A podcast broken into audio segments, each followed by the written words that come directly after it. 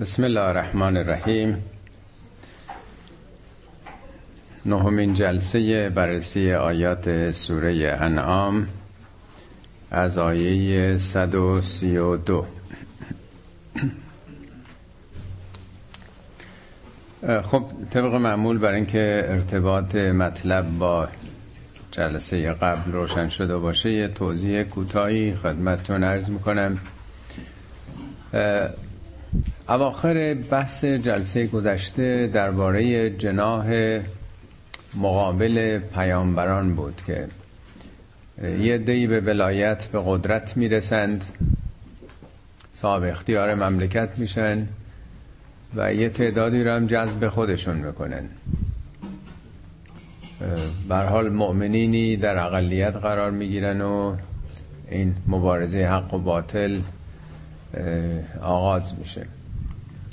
پس در واقع از دو جناح سخن میگفت آیات قبل، یه عده‌ای که در راه خدا با ایمان و حق و اخلاق و انسانیت میرن، یه عده‌ای که به قدرت میرسن و دنبال منافع خودشون هستند و توده های مردم را هم جذب و جلب راه خودشون میکنن.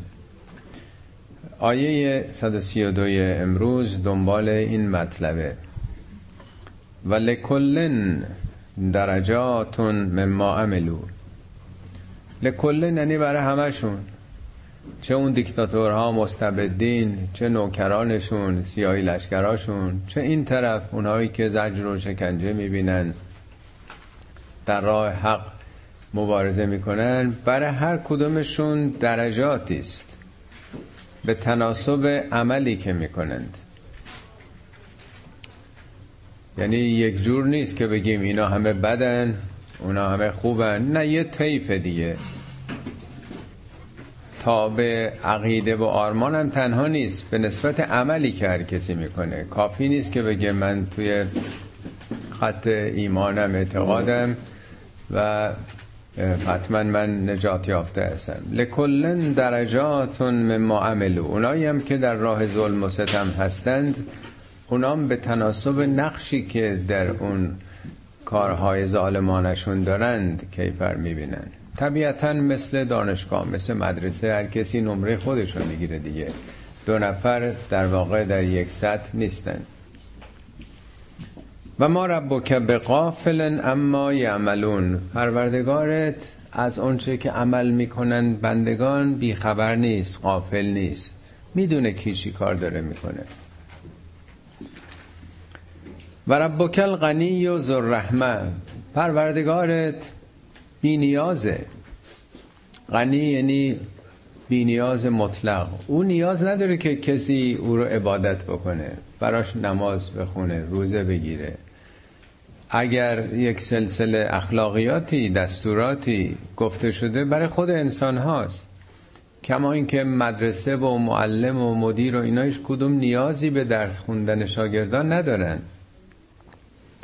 هرچی اونا بخوانن زحمت بکشن برای خودشونه. پروردگارم بی نیاز ذوالرحمه است. ذو یعنی صاحب، وجودش ذاتش رحمته، مثل این که مادر ذاتش رحمته، دوست داشتنه. فرزندان هرچی بکنند باز اونا اون رحمت رو دارند. ذاتن معمولا مادران رحمت از وجودشون می جوشه. بنابراین خدا هم چون ذاتن رحمت داره، دلسوزه برای بندگان، ان یشاء یذهبکم و یستخلف من بعدکم ما یشاء. اگه خدا میخواست، اگه قرار بود که خدا به خاطر ظلم و ستم بندگان و کفر و شرک و بی‌ایمانی اونها جانشونو بگیره یا رزقشو از اونها برداره، خب طبیعتا کسی نمیموند. ولی خداوند چون ذاتن صاحب رحمته، اگه میخواست که نخواسته، یه عمر به ما فرصت داده، شما رو میبرد، یعنی دنیا میرفتین. و یستخلف من بعدکم ما یشا.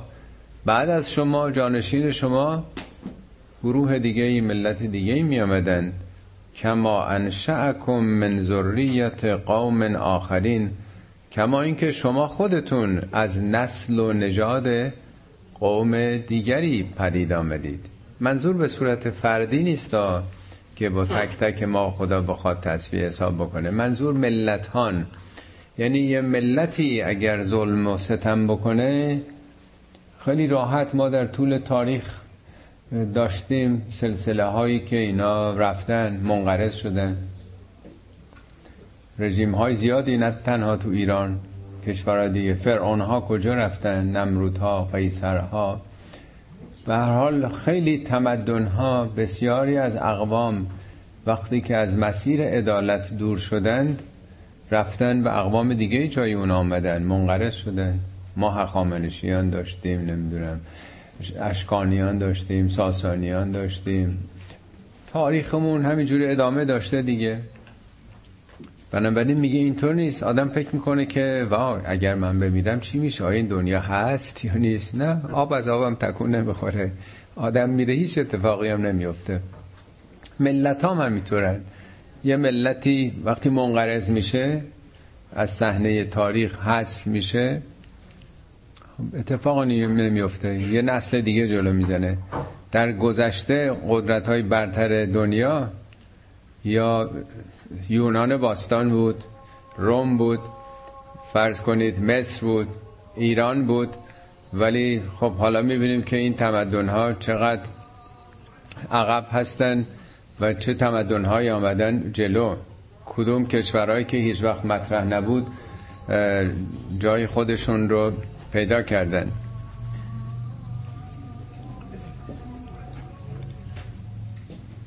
انما توعدون لآت و ما انتم بمعجزین، آنچه که به شما وعده داده شده حتما میاد. لآت این لامش تاکیده، آت یعنی آتیه، برنامه آتیه. موقع سینماها میذاشتن برنامه آتیه، آتیه یعنی اون چی که داره میاد. اگه به شما گفته شده که رستاخیزی هست، قیامتی هست، بعد از مرگ شما خبری هست، اینطور نیست که با رفتن شما همه چی تمام بشه، این برنامه آتیه است. لآتن، حتما میاد. و ما انتم به معجزین، شما نمیتونید خدا رو به عجز در بیارید. عجز یعنی ناتوانی. نظامات خدا به گونه ای نیست که من دلم نمیخواد رستاخیزی باشه مجدداً زنده بشم. کسی نمیتونه جلوی این نظاماتو بگیره. مثل دانشگاهی، مثل مدرسه، آدم بی اعتناس به مقررات فکر میکنه با درس نخوندنش، بی اعتناییش این نظام دانشگاه به هم میریزه. نه، تو خودت دودش تو چشمت میره، چوبشو میخوری. این نظام ادامه داره، سالیان دراز این دانشگاه بوده و ادامه هم خواهد داشت. شما نمیتونین به عجز در بیارید، نظامات خدا رو ناتوان کنید. این جالبه که چیزی که هنوز اتفاق نیفتاده به نظر ما خیلی دور میاد. کی از اونجا خبر آورده؟ کی بعد از مرگ آمده گفته خبرایی هست؟ یعنی اینا اتفاق که نیفتاده. فکر میکنیم که چون خبری نداریم، علم نداریم، نخواهد بود. خیلی چیزا که در آتیه است چون اتفاق نیفتاده نمیدونیم. مگه ما چقدر در کره زمین بودیم؟ عمر انسان‌های اولیه، همون دوران خیلی خیلی نخستین، حد اکثر 30,000 ساله. عمر کره زمین 4.6 بیلیون ساله. تازه زمین هیچه در کهکشان راهشیری. خود کهکشان ما هیچه در بین کهکشان‌های بزرگتر. اگه زمان رو یه مقداری تصور بکنیم از کی آغاز شده است، فرض کنین اینطوری که میگن 14.6 بیلیون سال پیش بیگ بنگ آغاز شده، اصلا عمر ما یه لحظه نیست. شما اگه عمر کره زمین رو حتی 1 سال فرض کنید از موقع تشکیل کره زمین، از زمان حضرت عیسی تا حالا 2000 سال پیش 3 ثانیه گذشته. 3 ثانیه در قبال اگر عمر زمین 1 سال باشه. 3 ثانیه چیه این 2000 سال؟ هی میگه تمام میشه. همه چی با مرگ ما تمام میشه.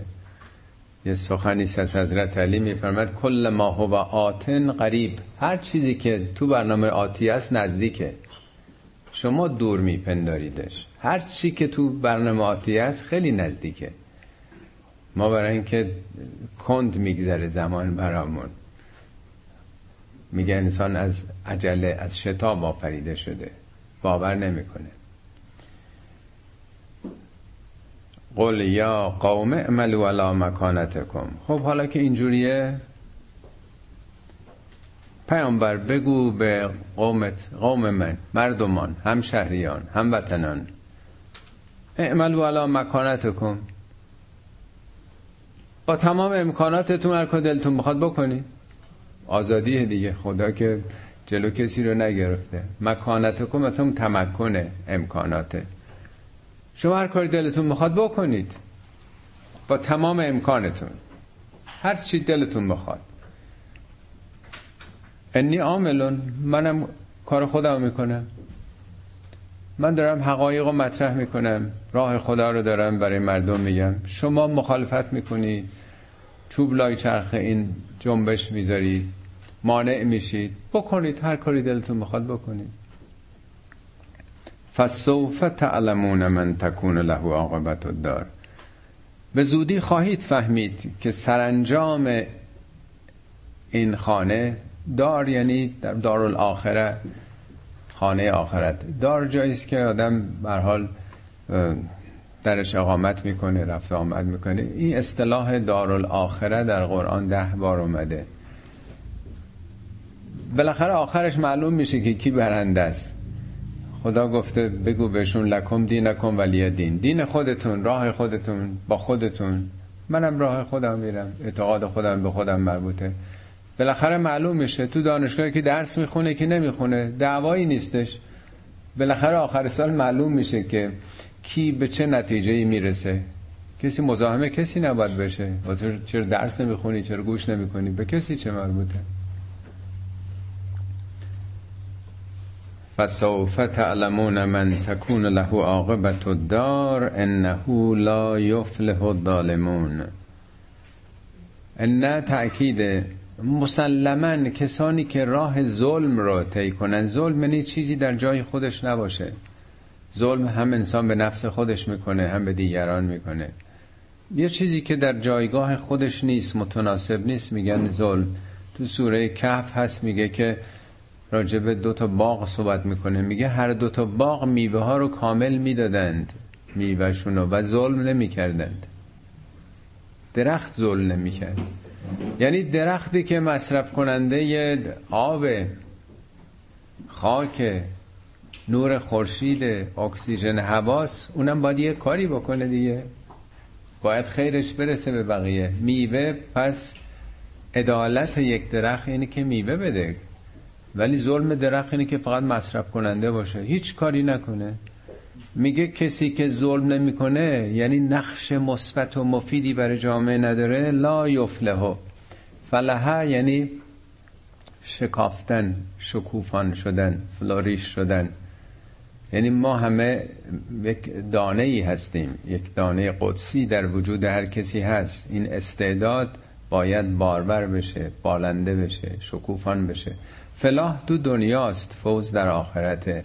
یعنی این استعدادهای بالقوه رو به فعل در آوردن، ساخته شدن، به گل نشستن. در واقع با ظلم آدم به جایی نمیرسه، پرورش پیدا نمیکنه.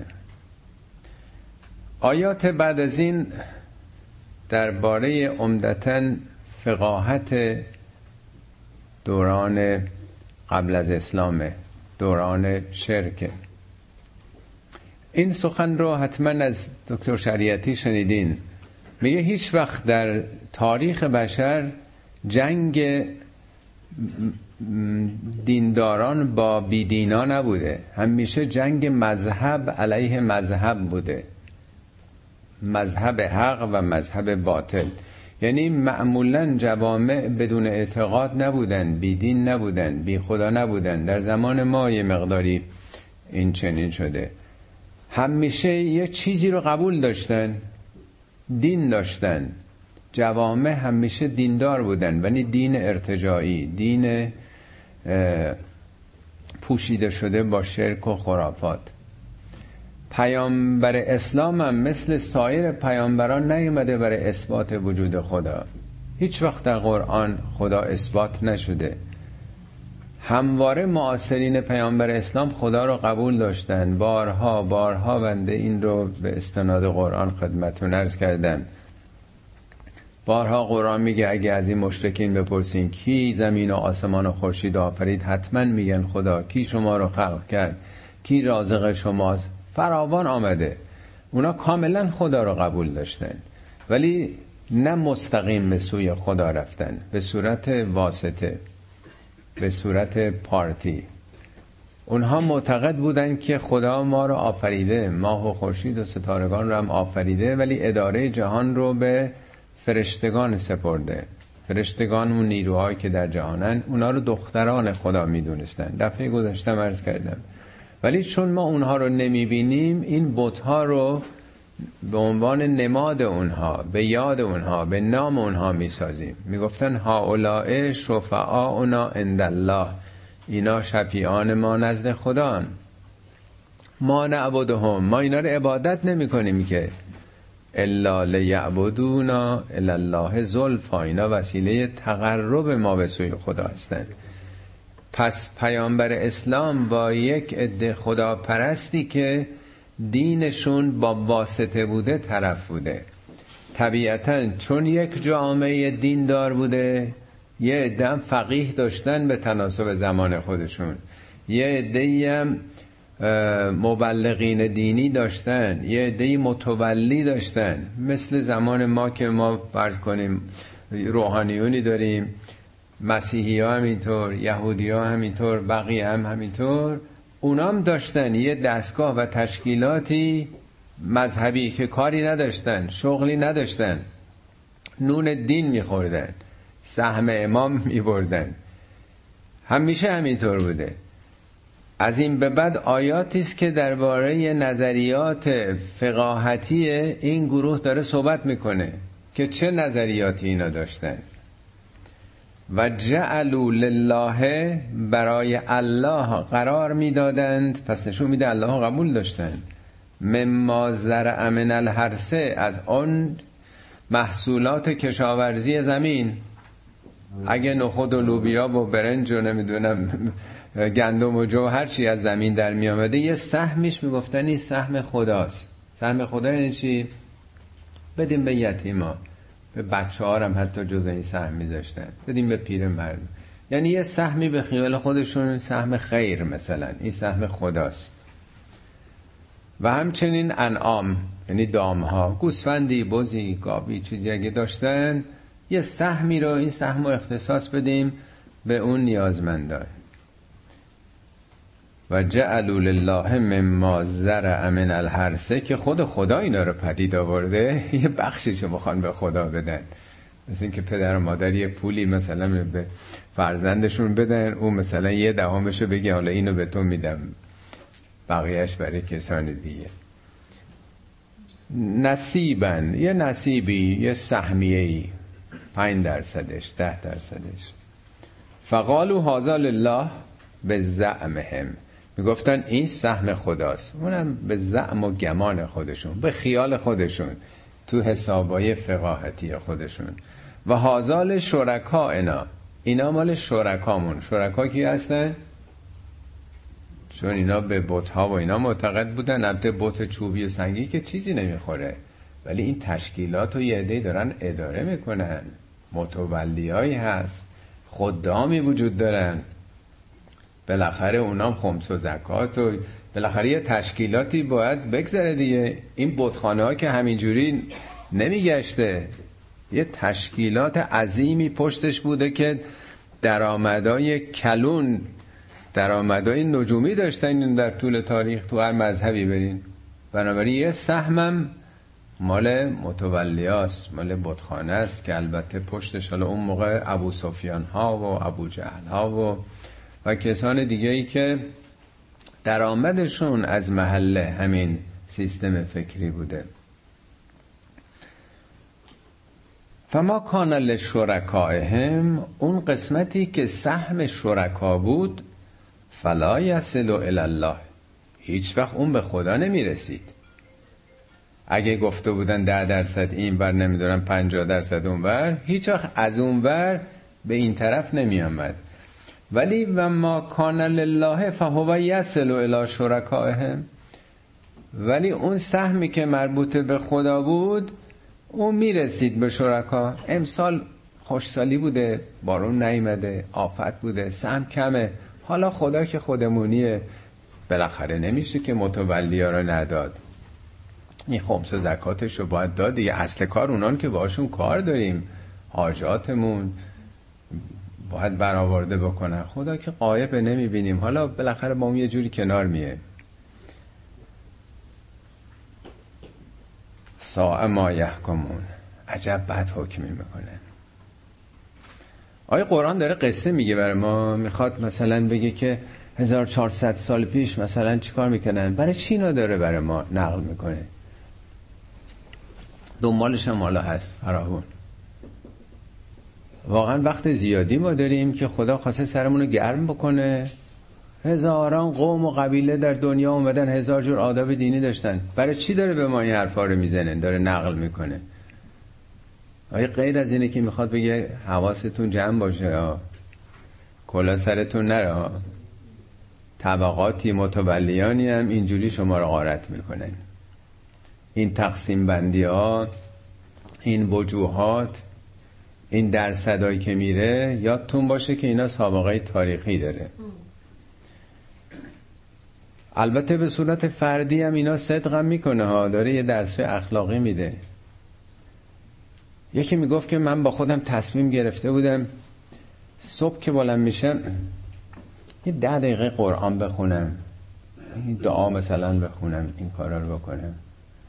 ولی بعضی وقتا که شب مهمونی بودیم، دیر میشد یا صبح دیر بیدار میشدم، صبحانه رو که نمیشه ازش زد، سر کارم که باید به موقع رم، حالا قرآن اینو میشه کنار اومد، حالا دعا رو هر وقت شب جمعه میخونیم. یا قرار گذاشته بودم که مثلا من فرض کنی 10% درآمدم رو بذارم کنار برای کار خیر، مثلا نیازمندانی این ور اون ور، حالا 90%شو خودم بردارم. ولی نه، خرج خونه این دفعه زیاد شده، اون مبل رو دیدم قیمتش بالا بود نمیرسه، که یا سفری میخوایم بریم، مثلا کروزی هست، نمیدونم یا فلان یا فلان، هی از این خرجا پیش میاد. اول چیزی که قربانی میشه سهم خداست، هیچ وقت از اونور نمیرسه که این 10% گفتم جای خدا، حالا من این خرج رو نداشتم بذار این ماه 20% بدم، از اونور نمیاد اینور. ولی همیشه چیزی که قربانی میشه اون تعهداتی است که برای خدا آدم داره. خیلی راه دور نریم، بخشی از وقت ما اگر اعتقاد داشته باشیم رو خدمات اجتماعی، مشارکت در امثال این تشکیلات و ایناست. معمولا چرخ 5 میشه برای خیلیا، هر وقت داشتیم میریم، هر وقت حوصله داشتیم. کارهای مهمتر پیش بیاد، یه مهمونی، یه عروسی، یه نمیدونم چی باشه، اونا که معلوم اولویت داره. معمولا این خدماتی که انتخاب کردیم و به نیت خدایی هم هست، برای خدا میخوایم، اول از اونا زده میشه. اینا خیلی زود در معرض آسیب قرار میگیره.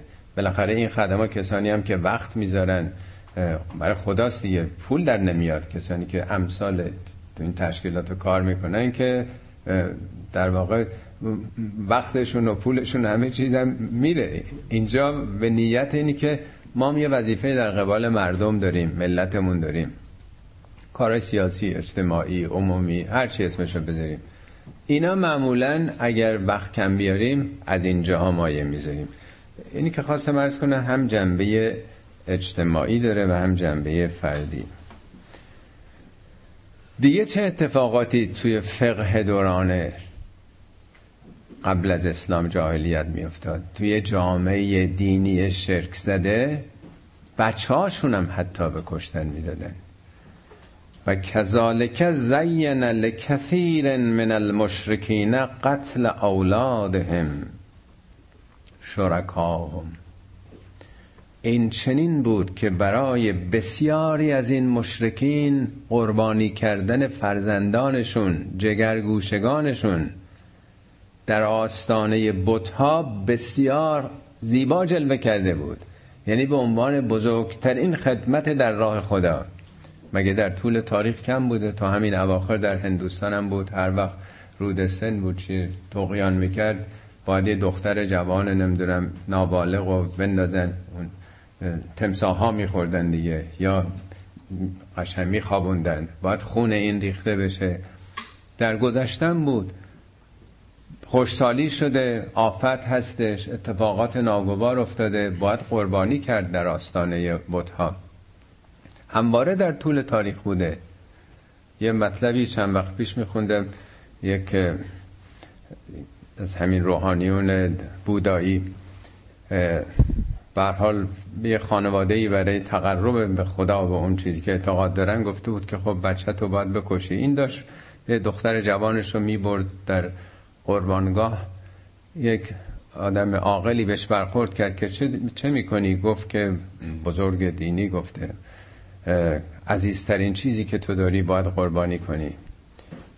بهش میگه که تو اشتباه میکنی، این عزیزترین نیست، تو عزیزترین داری. از این میگه که نه این عزیزترینه. میگه نه، تو اینو به خاطر اون مرجعت داری قربانی میکنی، پس او برای تو عزیزتره، تو باید اونو بری قربانی بکنی. و او هم که این خبر رو میشنوه اصلا اون دیار رو ترک میکنه، به کلی فرار میکنه. مشکل در واقع اینجاست که مردم این چنین فریب میخورن، اونا برای اینکه خودشون رو جا بندازن انسانها رو این چنین به کشتن میدن. کذالک زین لکثیر من المشرکین قتل اولادهم شرکاهم. همین شرکایی که انتخاب، شرکا یعنی شریک خدا. خدا رو قبول داری، خدا پرستی، ولی ملا پرستم هستی، کشیش پرستم هستی، خاخام پرستم هستی، دنبال این هرچی آقا بفرمایند، هرچی رساله بگه، هرچی فتوا داده باشن، این میشه شریک دیگه. کسی که خدا رو میپرسته خدا شریک نداره. کتاب خدا چی میگه؟ نه که ببینیم تو رساله چی میگن یا فتوای این آقا چیه اون آقا چیه. اینا همه همون شرکاست دیگه، مسئله خیلی عوض نشده، حالا شکلا اسامی عوض شده. شرکاؤهم لیردوهم، تا این چنین، این لامش نه این که اینو کردن برای این کار، این نتیجه است. میگه لیردوهم، لامش لام نتیجه است، عاقبت، سرانجامه. نابود کردن این مردم با این افکار ارتجاعیشون که بچه هاشون و عزیزه های دلبندشون رو در آستانه بت‌ها یا عقاید اونها. مگه امروز غیر از اینی که به خودشون بم میبندن میرن منفجر میکنن یه جایی رو، بهشون کیا دارن دستور بهشون میده؟ خودشون به کشتن میده، فکر میکنه نان استاپ میرسه تو بهش بدون معطلی، حوریام فراهمن، بم میذارن، حالا 100 نفر اینجا کشته میشن، 200 نفر اونجا کشته میشن، میره فکر میکنه ترور بکنه، اینا رو بکشه، اونا رو بکشن. این دیگه قربتن الله، جاش در غرفه های بهشته. پس همیشه آدما یک همچین حماقتایی بهشون دست میده که بچه‌هاشونو یا خودشونو به کشتن میدن در راه اهدافی که دیگران براشون ترسیم کردن. کجا قرآن گفته که میتونی بری خودتو به کشتن بدی، دیگرانو بکشی که اصلا نمیشناسی اونا رو، نمیدونی کیان، فقط رو همین تعصبات دیگه. یا بچه هاشون رو کسانی به کشتن بدن برن افتخارم بکنن که ما چه کردیم و دیگه بهتره حالا خیلی مصادیقش رو نگم خدمتون.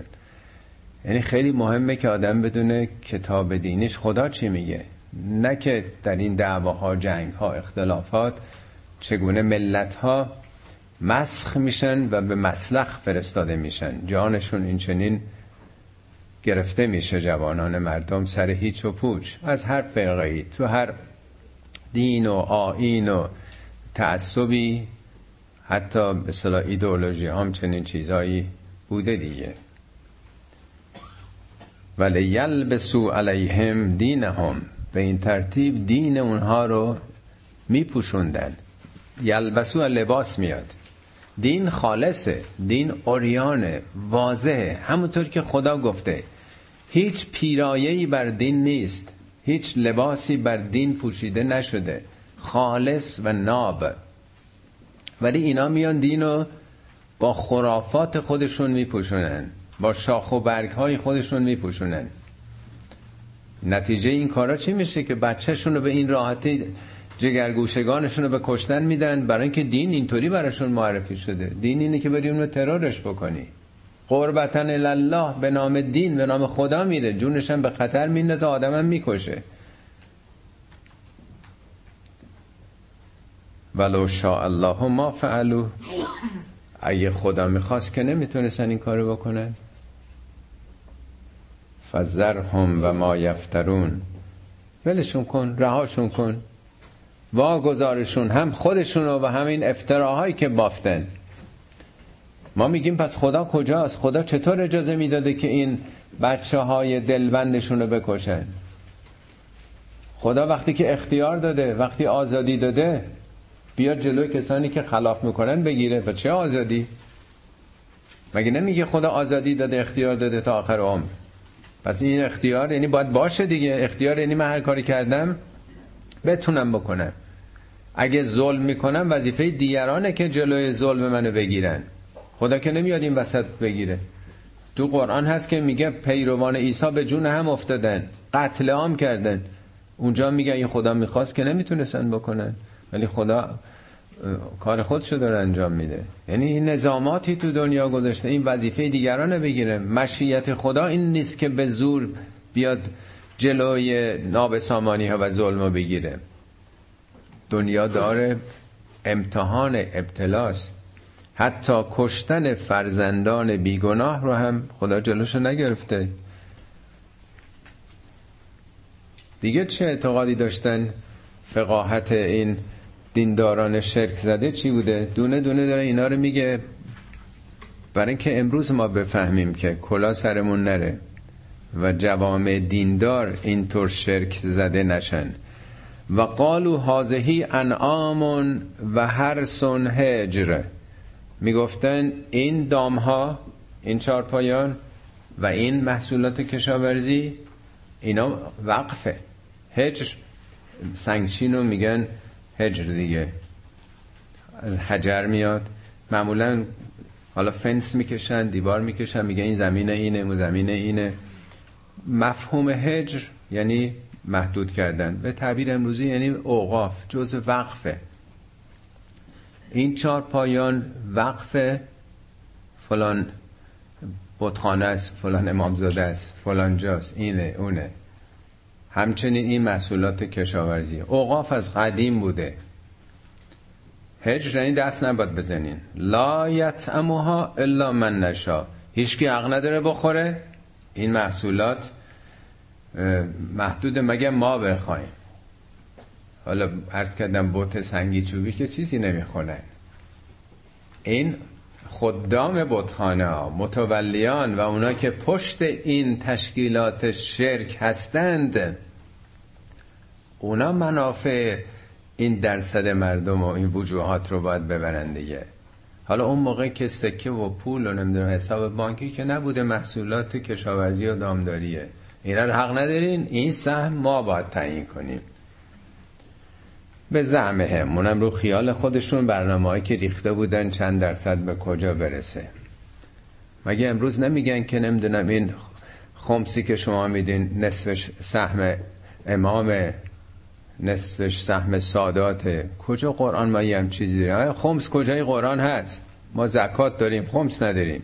خمسی امر تاریخیه در طول تاریخ شیعه. اونم مصارف یه اقلیت مبارزه، نمیدونم یه عده کشته می شدن، اسیر می شدن، یه مخارجی این اقلیت مبارز مثل یه تشکیلات سیاسی بوده دیگه، تشکیلات سری در واقع بوده در دوران ائمه اهل بیت علیهم السلام دیگه. قرار نیست که ادامه پیدا کنه که حالا کل پول نفت و گاز و همه چیرم دارن، میگن خمسش هم باز بدین به ما. از کجا اومدیم؟ بعد نصفش سهم سادات، همینی که یه پشت نمیدونم پنجامش به پیامبر رسیده. خود پیامبر مگه بارها تو قرآن نیامده که انی لا اسألکم علیه من اجرا، ما اجری از شما نمیخوایم، پاداشی نمیخوایم. هر پیامبری آمده گفته که ما اجری نمیخوایم. به چه دلیل تا نسل هزارم تا قیام قیامت یه عده‌ای که به صورت ژنتیکی ارتباط دارن یه درصدی از این منافع رو ببرن؟ میدونید چقدر چه رقمی میشه و چند درصد اصولا سادات هستن؟ این امتیاز کی تعیین کرده؟ و تو قرآن هستش که نسل پیامبر تا ابد شما باید بخشی از درآمدتون رو به اینا بدین. پیامبر در زمان حیاتش دیناری نمیگرفته از مردم، چطور باید اینا کجا اومده این حرفا؟ به زعمهم، به خیال خودشون.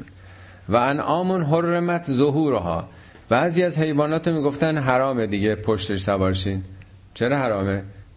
این شتر 9 شکم زاییده دیگه نمیشه، اگه شکم 9مش نمیدونم دهمش اگر مثلا ماده بوده اصلا دیگه هر جا میره حق ندارین، تو مزرعه مردم میره، تو باغ مردم، تو خونه مردم. یه نوع ریوارد، اینو جایزه است که این بابا این که انتخاب خودش نبوده، والا گوسفند یا بز یا اینا خیالات خودشون. برای حیوانات هم یک سلسله قوانین فقهی گذاشته بودن. و انعام لا یذکرون اسم الله علیها، بعضی از این دام ها رو اسم خدا رو دیگه نمی بردن موقع ذبحش. چرا نمی بردن؟ می گفتن این مال بتخانه است. شما وقتی که توی خانه‌ای به یک کسی میرین میخواین هدیه بدین مثلا به فرزندش، می نویسید که مثلا اسم اون فرزند رو می نویسید، دختر یا پسر، دیگه آقا خانم خونه رو که نمی نویسید. اینا دیگه نه، مال ایناست. بر خودشون یک حساب و کتابی داشتن. لا یذکرون اسم الله علیه افتراء علیه، یک دروغایی به خدا میبسته. افترا یعنی من درآوردی، بافتن. سیجزیهم بما کانوا یفترون، به زودی این افترا یعنی بارها تو قرآن اومده، شاید تو این سوره بیش از همه سوره ها اومده، چون این سوره شرک و توحیده، این سوره ایدئولوژیک قرآنه، هیچ سوره‌ای مثل این سوره نیست.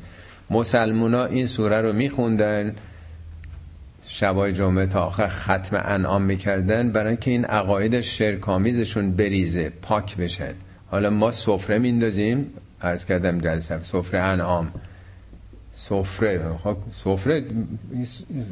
سفره معنویه، این سفره یا نمیدونم خورش قیمه که نیستش که دور هم جمع بشیم یه سفره بندازیم، اونم برای که حاجاتمون برآورده بشه.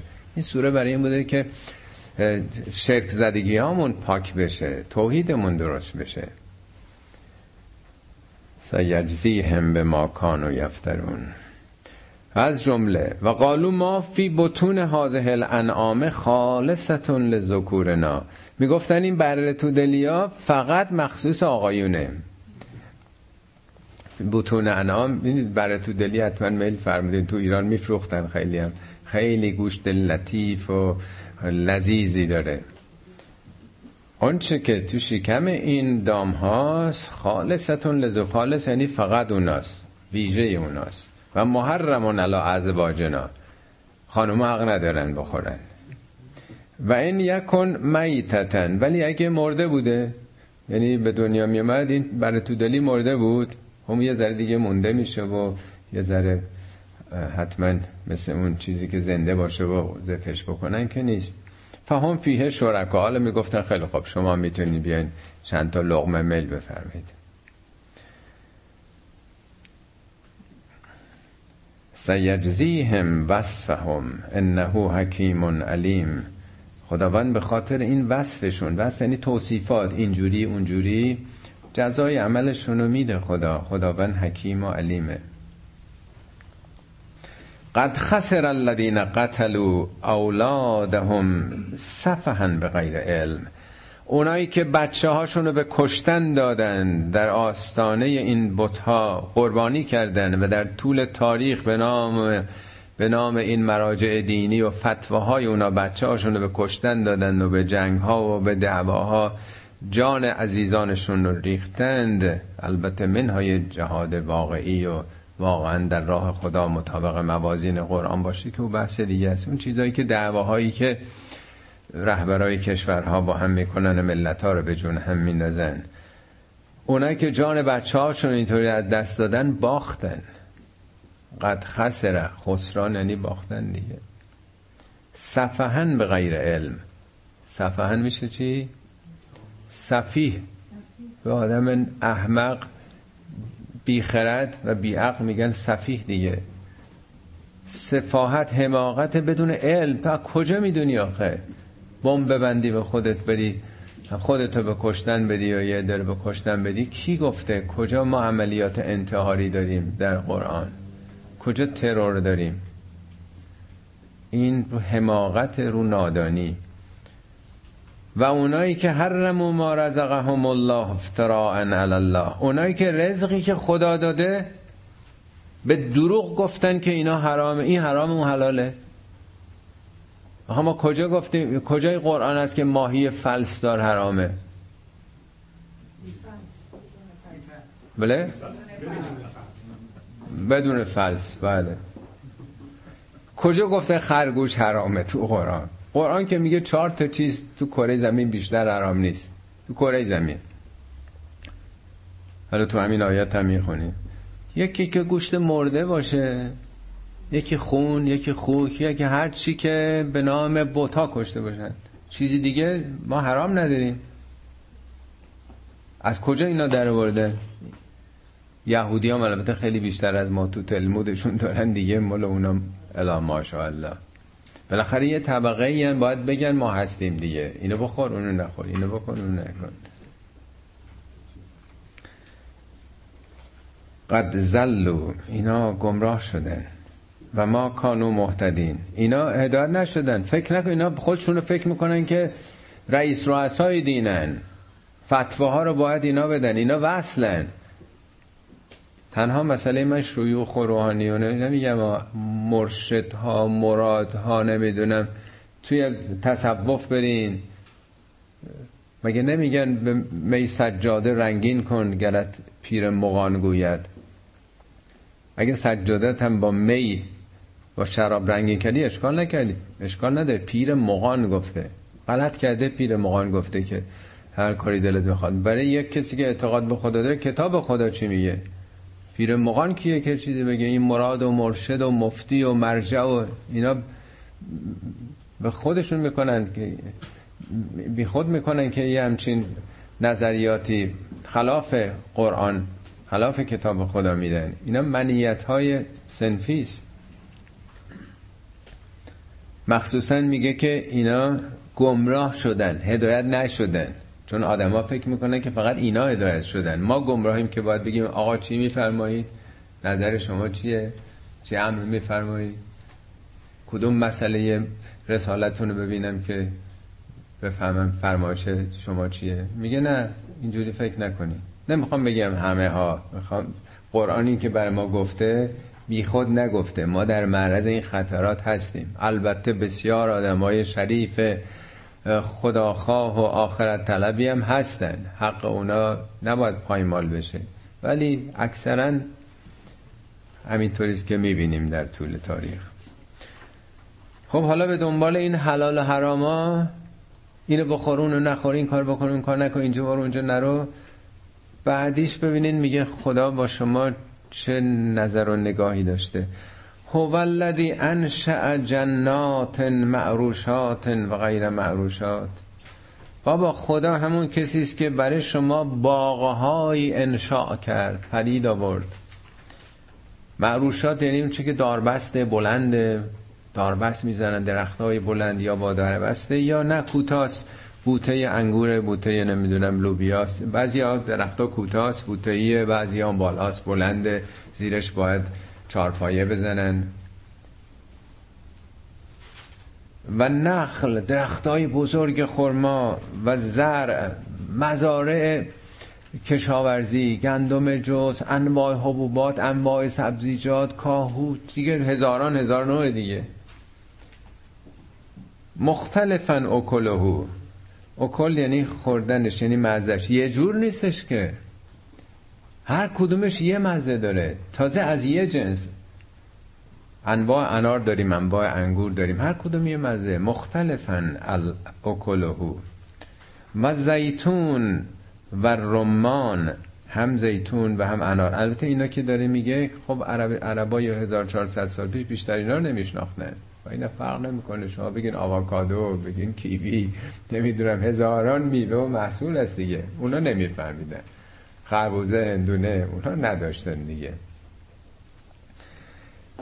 متشابهن و غیر متشابه، همانند، مثل هم یا نه غیر، یه جور دیگه، یه میوه است ولی انواع و اقسام داره، بزرگ کوچیک، این رنگش زرد، این قرمز، این انواع و اقسام میوه ها و محصولات کشاورزی خدا براتون قرار داده. کلوا من ثمره اذا اثمر، بخورید. اذا اثمر وقتی میوه میدنی کال نخورید، دل درد میگیرید. اینا رو برای شما خدا خلق کرده، نگاه نکنید میگه اینو بخور اونو نخور، اینو نمیدونم این حرام اون حلاله.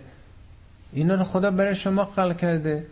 و آتو حقه یوم حساده، ولی روزی که میکنین میوه رو، هاروست، روز برداشت محصول، یه حقش هم بدین، یعنی یه درصدش هم برای بدبخت بیچاره ها بدین. شما بخورید، به دیگران هم بدین، بخورونین.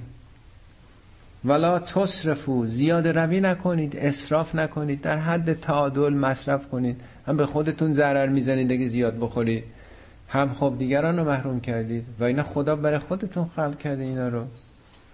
انه لا یحب المسرفین، خداوند مسرفین رو دوست نداره. اینی که دوست نداره، ما خیلی چیزا رو دوست نداریم، خب دوست نداشته باش. دوست نداشتن خدا یعنی منطبق با نظامات او نیست. و اینا خدا که مثل ما دوست داشتن و نداشتن نداره، این برای فهم ماست. وقتی میگه ان الله یحب الصابرین، خدا صابرین رو دوست داره یعنی چی؟ نه اینکه خب دوست داره، می خب دوست داشته، یعنی خدا با اون حمایتش میکنه. ان الله مع الصابرین. وقتی دوست نداره، تو نظامات خدا اسراف باعث پیشرفت آدم نمیشه دیگه. چی تو فقاهتشون؟ نه اینم ببخشید جزء نعمات خداست. قبلا راجع به کشاورزی گفت، حالا راجع به دامداری که میگه اینو این کار بکن اون کارو. و من الانعام حمولتن، از چهارپایان بعضیا حمولن، این حمل میکنن بار شما رو. بارها تو قرآن اومده بارتون رو، بارایی که نمیتونستین شما حمل بکنین، الا به شقت الانفس، مگر با مشقت پدرتون در بیاد. یه قاطر چقدر میتونه بار حمل بکنه؟ مگه آدم میتونه تو کوله پشتش انقدر بار بذاره؟ حالا رو ولش کنی که ماشین و اتومبیل و کشتی و همه چی بار میبرن. در طول تاریخ حیوانات بار بر بودن دیگه. و بعضی هاشون هم فرشن براتون، البته نه که خود حیوانات فرش باشن، چون از پشمشون فرش درست میکنیم دیگه، نیست؟ یا از در واقع چرمشون. خیلی وقتای خونها قدیم یا چادر که درست میکردن یا کف خونه، خب چرم بوده دیگه، یعنی عاملی که مثلا روش قرار بگیریم. به معنای نشستن پشتش هم هست، سواری در واقع، مثل یه جای فرش دیگه آدم میشینه دیگه. کلوا مما رزقکم الله، بخورید. نگاه نکنید چی میگن اینا، اینو نخور اونو نخور، سوار این بشو سوار اون نشو. اینا را خودشون در آوردن. ولا تتبعوا خطوات الشیطان انه لکم عدو مبین، بخورید از نعمتهای خدا، دنبال جاپای شیاطین نه، شیطان نرین. جاپای اونا یعنی چی؟ یعنی همونی که میگن بخور نخور، این فقه اینه، این گناه داره، این ثواب داره. هر چی لازمه خدا تو کتاب خودش گفته. انه لکم عدو مبین، او برای شما دشمن آشکاری است. حالا باز از جمله نعماتی که خداوند در این چهارپایان قرار داده توضیح میده. ثمانیت ازواجن، خداوند 8 جفت برای شما از این چهارپایان قرار داده. 8 جفت یعنی 4 تا حیوان، شتر، گاو، گوسفند، بزه.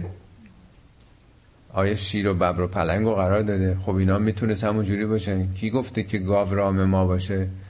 خیلی راحت گاو چند تونی رو یه بچه بگیره، افسارشو بکشه، برای شیرشو بدوشه. کی گفته؟ کی گفته گوسفند انقدر رام ما باشه؟ یعنی خداوند اینا رو رام و قابل استفاده انسان کرده. 8 تا. من از زعن 2، از گوسفند 2 تا، یکی میشه یعنی گوسفند ماده است، یکی نره. و من المعز 2، بزم همینطوری 2 نوع. قل آذکرین حرم عمل انثیین، پیامبر بگو مذکرها رو خدا حرام کرده یا مؤنثا رو؟ اینا مطرح بود اون موقع، این حرام و حلاله، کدومش خدا گفته حلاله؟ خدا همه اینا رو برای شما آزاد آفریده. اما اشتملت علیه ارحام الانثیین، یا اونی که تو رحم ماده هاست، اینا حرامه؟ یا خدا براتون حلال گذاشته؟ چی دارن اینا میگن زنا اگه بخورن براشون حرامه؟ نبئونی بعلم ان کنتم صادقین، اگه راست میگین یه دلیل علمی بیارید، با علم، نه که حضرت حاج آقا گفته، حدیث داریم، کی گفته کی نگفته، دلیل بیارید، علم بیارید اگه راست میگید. اون شد دو تا، پس گوسفند و بز. سومی و من الابل اثنین، از شتر دو تا، و من البقر اثنین، از گاوم دو تا.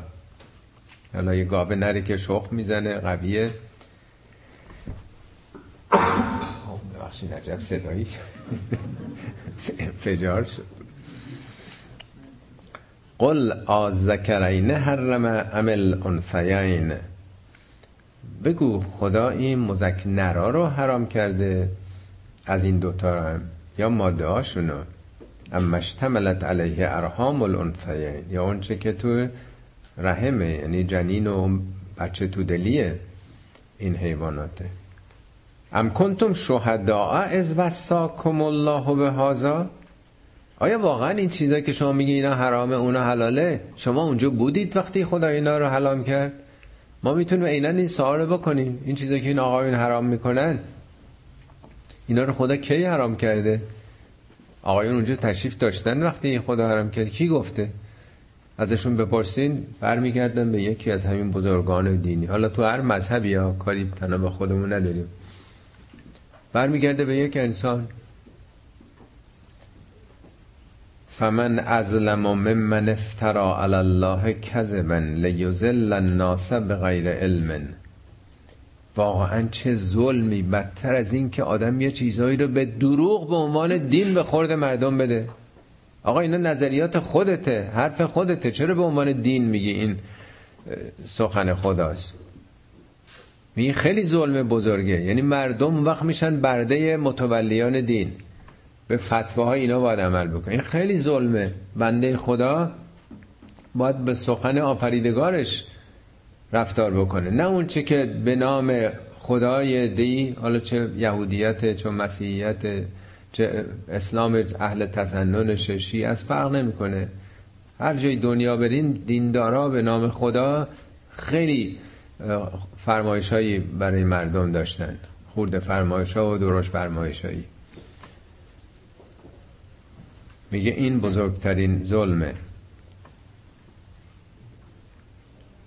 مردم رو به نادانی گمراه بکنن. ان الله لا یهدی القوم الظالمین، این ظلم بزرگه و خداوند ظالمین رو به نتیجه نمیرسونه. هدایت معنای بارها عرض کردم راهنمایی نیست، بلکه رهبریه، یعنی به مقصود بردن، به سعادت رسوندن. خدا اینا رو به جایی نمیبره، به جایی نمیرسونتشون. یه آیه دیگه هم بخونیم و مباحث فقهی، نه هنوزم بعدش هست که حالا انشالله دفعه بعد.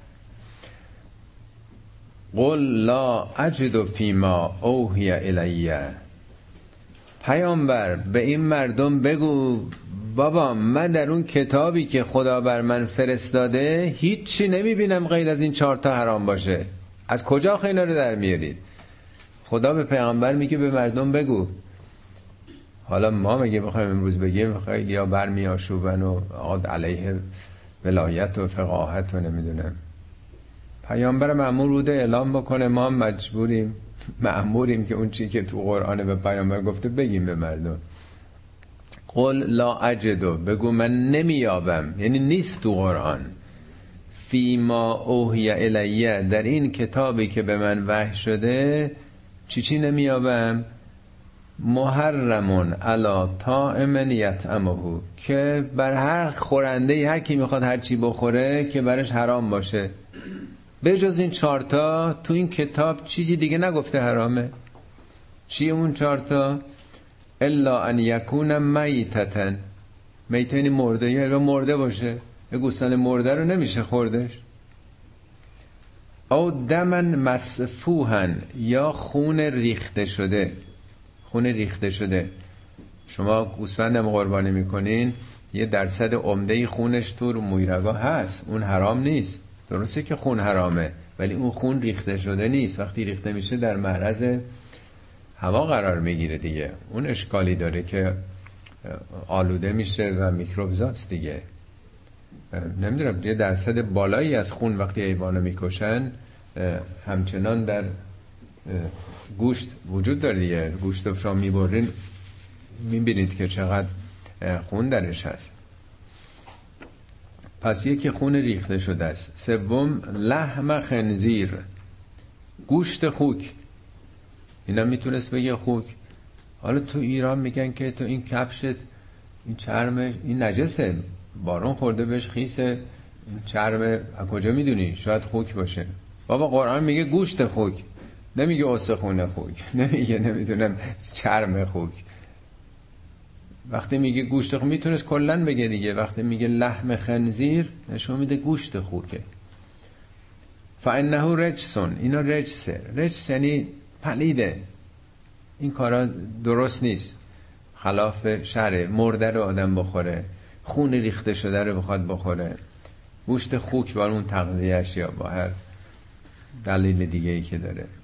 او فسقا اهل لغیر الله بهی، یا فسق یعنی در واقع یه کاری که خروج از شریعته، شکستن مرز شکنیه.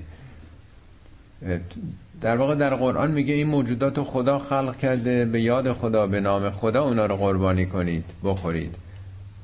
فسق میشه خروج از این، از چراغ قرمز گذشتن، در واقع سرعت بیش از حد مجاز، یه نوع قانون شکنیه دیگه. اهل لغیر الله بهی، چیزی رو که به غیر خدا، اوهله خوب دقت کنید، با هی حوزه، با هی جیمی نیست. اینو خیلی اشتباه میکنن، فکر میکنن اون چیزی که ذبح به نام غیر خدا شده، اوهله هم از حلال شدن میگیرن. اوهله با هی حوزه، اوهله هم هلهله کردن میاد. در آستانه بت‌ها وقتی که اینا رو میکشتن، سوت میزدن، کف میزدن، هلهله میکردن، نام فلان بت رو میبردن. یعنی مسئله شرک و توحیده، نه شکل ذبح کردن. یعنی این موجودی که خدا خلق کرده، یه عده‌ای حالا میخوان از گوشتش استفاده بکنن و شکر بکنن، چرا اینو به نام او، به یاد این بت یا این شخصیت یا این وزیر یا این وکیلی که عوض شده جلو پاش میخوان شتر بکشید، گوسفند بکشید، یا هزار تا خرج دیگه. خیلی چیزا رو آدم برای خودمونی ها این کارو میکنه. آقا از حج اومده، خانم از حج اومده، گوسفند بکشیم جلوش. خب چرا به نام اشخاص؟ نمیخوام بگم همه در واقع این کار میکنن، ولی بهتر این قربانی ها به موضوعات شخصی ارتباط پیدا نکنه، به خاطر این آقا، به خاطر اون آقا، به خاطر این مقامات، به خاطر خدا من میخوام این کارو بکشم. چرا این نسبت بدیم به دیگران؟ پس چهارمیش اینه که یه چیزی رو به افتخار کسی دیگه ای کشتن. اهل بهی تو زمان ما که دیگه هلهله نمی کشیم، به افتخار کسی کشتن، کردیتش رو به کسی دیگه دادن. با وجود این فمن اضطر، اگه دچار اضطرار بشید، یعنی در یه شرایط قرار بگیرید که از گرسنگی دارید میمیرید.